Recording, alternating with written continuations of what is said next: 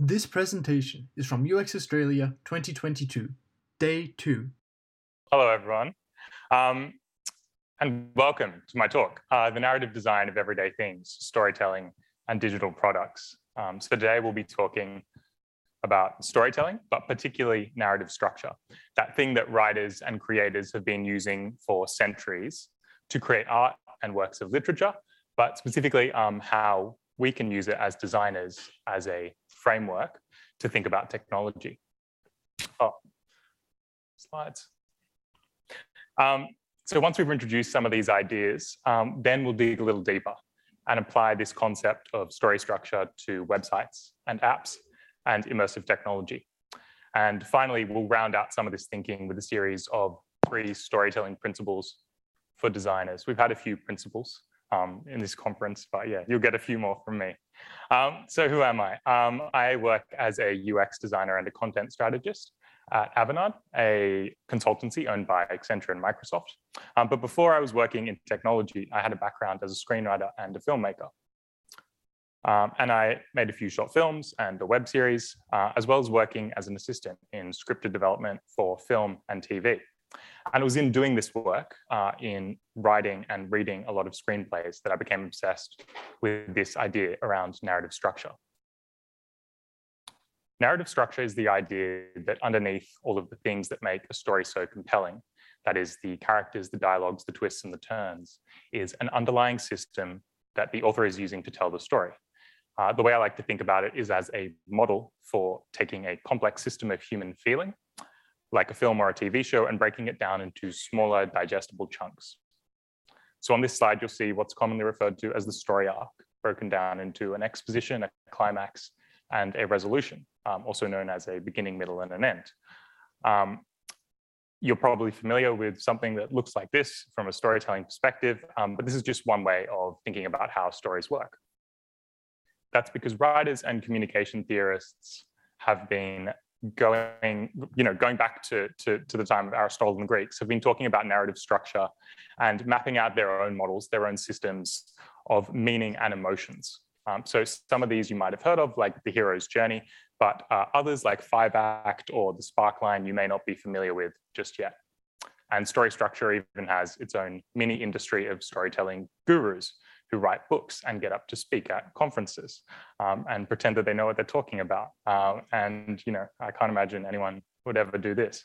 Um, but in the USA, researchers at Georgia Tech have even got AI machines in on the action. And this is an algorithm that uh, was asked to watch episodes of Game of Thrones and plot out its own bespoke story structures. Uh, now, these storytelling gurus and now AI algorithms have done a lot of work to explain how story structure functions in the world of fiction and drama, that is literature, film, and TV. Um, but how can we as designers who make digital experiences for a connected world think about how these processes of meaning making and storytelling work on these new technologies? So enter this happy looking guy here, Don Norman, who you're likely already familiar with. I know he's been mentioned already in some of the talks, the first person to hold the title of UX designer at Apple in 1993 and the co-founder of the NNG group. Um, but before he was known as the godfather of user experience, he was working in Silicon Valley in the late 1980s, holding degrees in electrical engineering and psychology. Um, and he was helping IBM design one of the first ever laptops, the PC convertible. But when it came time to test the product, he noticed something strange which is that the team had meticulously worked on the physical build of the product. That is, uh, but but the users they didn't care about how easy it was to to open and to close, and they didn't care about how big the handle was. What they cared about was how frustratingly long it took to boot up, uh, and how confusing it was to navigate the interface. Um, which is to say, uh, that he had stumbled upon the idea that would become central to UX design, which you're all familiar with, um, but it is that humans process their experience as a series of feelings, as a story. And it's the designer's job to make a product that enables that story. In other words, users don't care about products or services, they care about how that technology, that product or service makes them feel. Um, and this became the thesis of his book, The Design of Everyday Things, which I ripped off for the title of this talk today. Um, and where you'll find the word story referenced some 30 times. So Norman's story reminds us that designers are storytellers um, and that part of our job is to create a series of feelings in our users, to tell them a story using our designs. Um, but just how do we go about telling those stories? So today we'll be using the old to understand the new. We'll be applying these universal concepts around narrative structure, um, how stories are constructed um, to map how users experience the modern world of information technology. Um, and we're going to start by looking at the Humble website.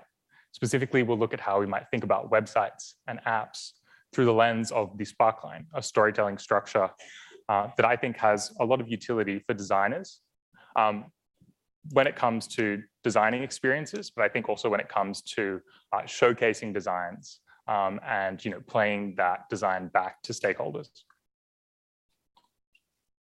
Uh, so what is the Sparkline? Well, Nancy Duarte is a speechwriter and communications researcher, best known for co-authoring the film An Inconvenient Truth. And when she was writing Al Gore's speech for that film, um, she looked at all of the great speeches throughout history and she tried to identify whether or not these speeches followed a particular pattern. What she found was that the core tenet of these speeches was a series of contrasting events or narrative beats between the world as it is, that is our current reality, and the world as it could be, a vision of the future until finally asking the audience to commit to that new bliss, that state of change, or a, a call to action. And this was the case whether she looked at Steve Jobs' address at the launch of the iPhone or whether you look at Martin Luther King's I Have a Dream speech. And I don't know if you've seen that iPhone launch speech, um, but it's really interesting. Jobs sets up the story um, by talking about the average mobile handset of the day, you know, a chunky Nokia brick that could call and text and probably not too much else.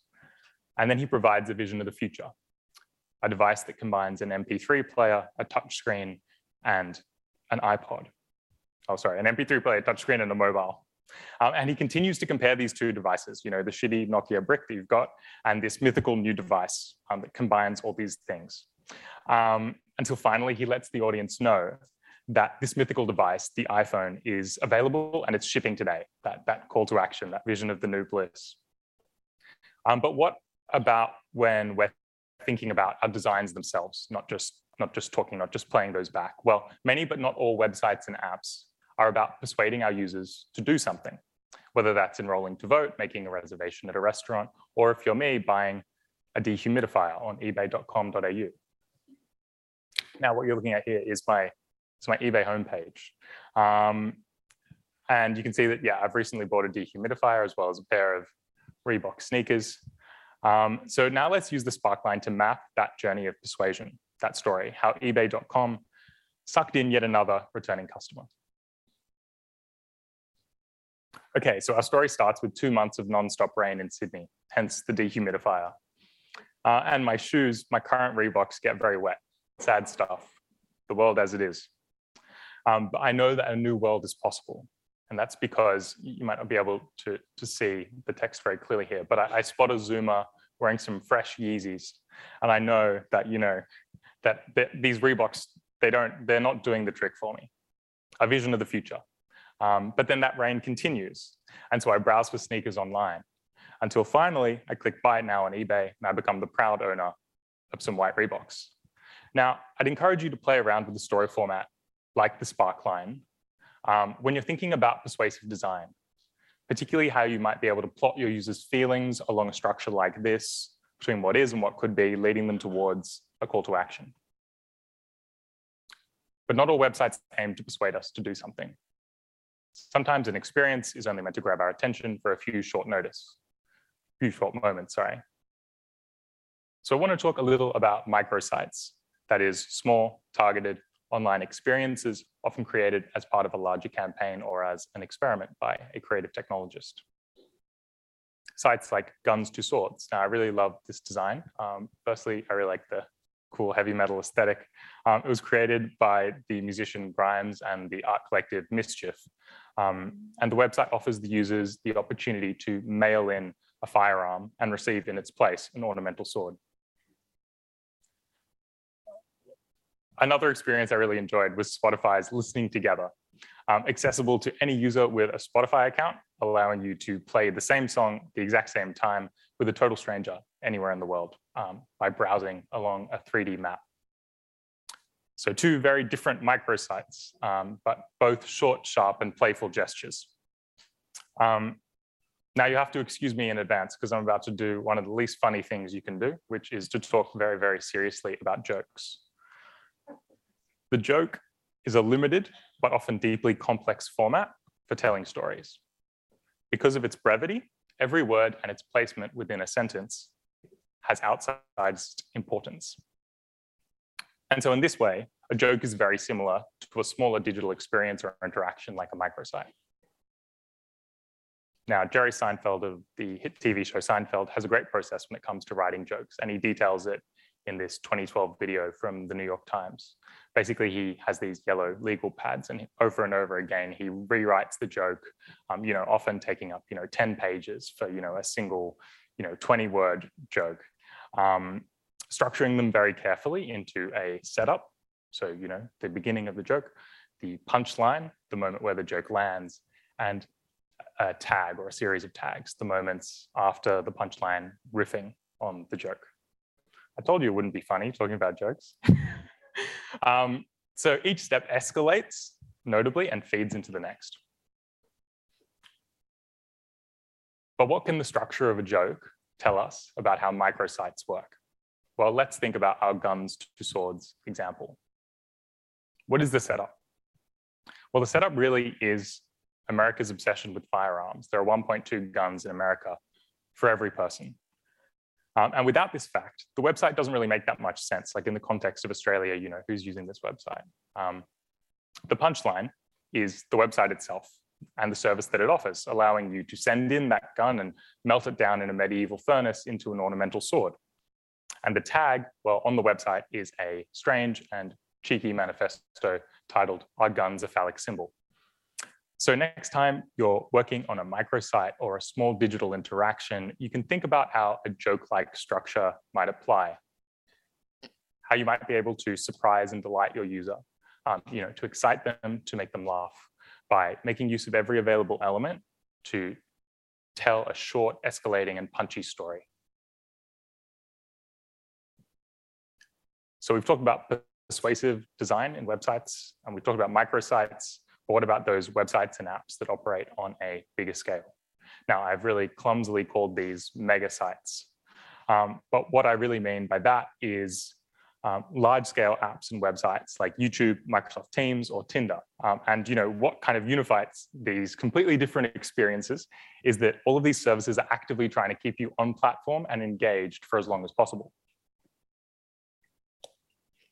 So whether that's catching yourself in an endless scroll uh, down the feed, watching reel after reel, or whether it's 1 a.m. and you're buzzing on Diet Coke um, and you're cruising through Wikipedia, just clicking article after article.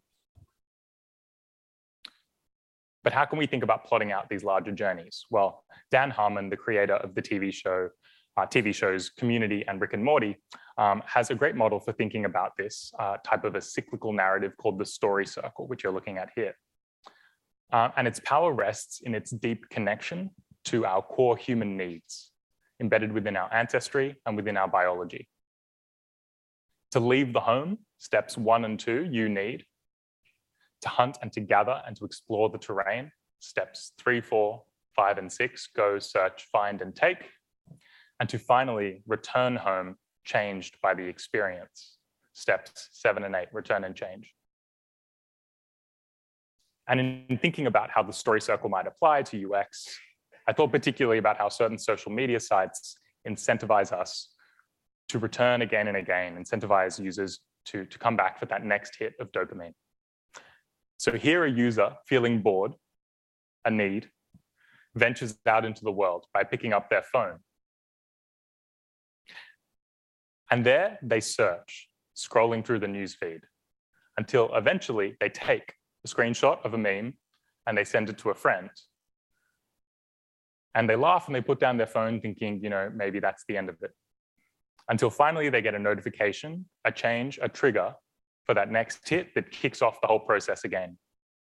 Now, the story circle teaches us how powerful, but also, you know, in this case, potentially addictive, uh, good UX, uh, good storytelling, sorry, can be in UX. But I'd encourage those of you working on larger applications to think about how you can create a less nefarious version of this story and how you can use all of the different digital touchpoints available to you in order to create a circular narrative. So finally, we'll take a look at immersive experiences. And by this, I mean augmented reality, also known as mixed reality, that is computer images projected onto physical space, uh, and virtual reality, completely fabricated 3D worlds. Now, I get really excited about this stuff, but I realize that not everyone does. For one, a lot of designers aren't getting necessarily hands-on in this in their day-to-day, but I think uh, even though these technologies are still in their emergent stages, they have a lot to teach us. Um, and I really think that, um, yeah, that, you know, there's a lot of hype around them, um, but beyond that, I think they're doing something very interesting from a storytelling perspective. Now, Marshall McLuhan wrote in the 60s that the medium is the message. And then he was talking about television. Um, and other theorists who looked at TV focused on the content. They looked at the advertisements and the sitcoms and the news bulletins. Um, but he would actually go into people's homes and observe them watching TV, uh, when they watched it, how many times, um, and at what hours, where the TV was placed within the home. And so this is what's really meant when we say the medium is the message and why immersive technology is so exciting from this angle. So as technology has evolved, we've gone from being able to explore ideas over time in a book to being able to replicate sensory experience in film and TV until finally in our world uh, of software, we've been able to add that element of interactivity in websites and video games. And what immersive technology does is unlock a new dimension, the ability to replicate space itself. And this creates all sorts of new possibilities, both for designers and for storytellers. So six years on, Pokemon Go remains one of the most popular augmented reality apps on the App Store, ent entertaining millions of gamers on the daily. And on its face, it's a very simple story. Uh, you, uh, a hero, step out into the world, your neighborhood, um, to collect as many cute creatures as possible, and sometimes you battle them and get experience points and medals. But in practice, the real story of Pokemon Go was complicated by millions of players moving around in physical space. Whilst parents were initially relieved that their kids were finally getting some exercise, the game became responsible for countless traffic accidents and controversies and, you know, uh, Pokemon and gyms were placed uh, over uh, all sorts of places, including, you know, the Auschwitz and 9-11 memorials. Now, because AR and VR haven't quite had their mainstream adoption moment, only a few brave souls have stuck their necks out and tried to map out the world of immersive storytelling. And one of those is Stephanie Riggs, whose excellent book, The End of Storytelling, attempts just this. So Riggs was a theater director um, and inspired by the lackluster job market in the arts, she went back to school and studied computer science in the late 90s and got involved in the early VR scene. And it was there that she became captivated by the technology. And she said that more than web or film um, or video games, it reminded her of theater, of the stage. And so in her book, The End of Storytelling, she writes, when there is no frame, we look where we please, act on what we are compelled to respond to, and respond to our environment as it in turn responds to us. I think this is an interesting framing, particularly as we move into a world where these technologies are going to become more and more popular. And when I read that quote, I was reminded of David O'Reilly, the artist and technologist who you might know for his work on the film Her, but he also makes these really cool Instagram uh, augmented reality experiences. Um, but particularly his 2017 video game, Everything.